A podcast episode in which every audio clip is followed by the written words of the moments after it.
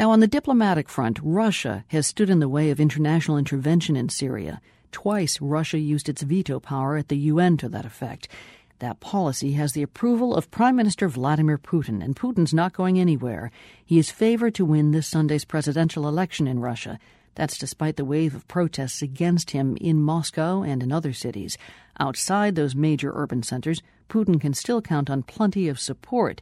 The world's Laura Lynch traveled to a smaller city, coincidentally, it's named Vladimir, to ask people there about the upcoming vote. The small city of Vladimir, about a three hour drive east of Moscow, is not named for the once and probably soon to be President Vladimir Putin.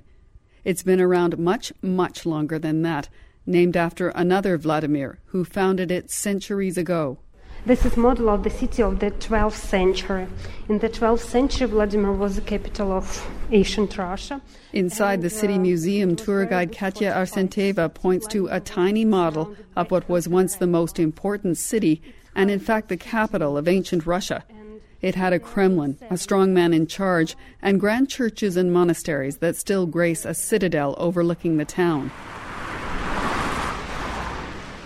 Modern day Vladimir sits astride a busy thoroughfare leading to the east of Russia. At one time, it was a thriving economic center with several big factories employing thousands. But the city's fortunes have declined and there have been layoffs. But standing near the highway outside the museum, resident Galina is still loyal to Putin.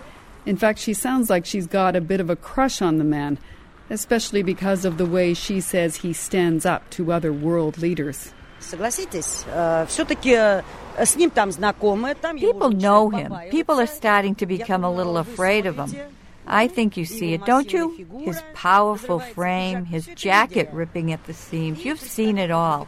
And the leaders of other countries' position? They're on the bottom. Putin's on top. If Putin is maintaining that kind of popular support here, Local journalist Vladimir Ganyenko thinks it's partly because he knows what matters to them. The government just increased pensions a few weeks ago, and that affects a big demographic in the Vladimir area. About a third of the population are pensioners, so these people vote a certain way, and these people think that their lives have gotten better compared to a previous, very difficult period.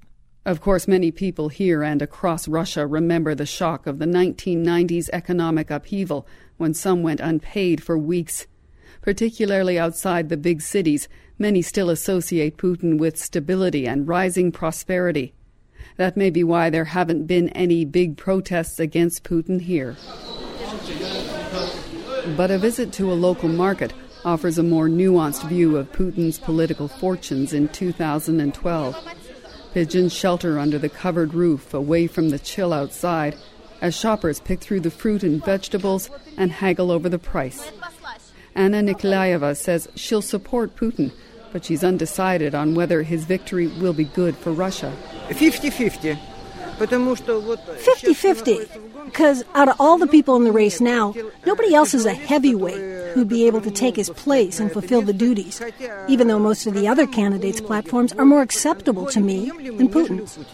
It's that way with many of the people I speak to here. They all agree he'll win, and some plan to vote for him, but no one seems enthusiastic about what it means for the future. If there is a lesson for Putin to learn from the streets of his namesake city, it may be that even if he wins, he'll enter office a more vulnerable leader. He may want to bear in mind what happened to the man who made this city great back in the 12th century. Guide Katya Arsenteva points to a bronze bust of Prince Andrei Bogolyubsky inside the museum. Bogolyubsky means loved by God because he had special divine vision of the Virgin Mary and she insisted on the building that monastery and uh, the Assumption Cathedral. Bogolyubsky rose to power as a strong leader, bringing good fortune to his city and himself. But over time, disillusion grew and his power fell away. He died in his bedchamber, murdered by those once loyal to him.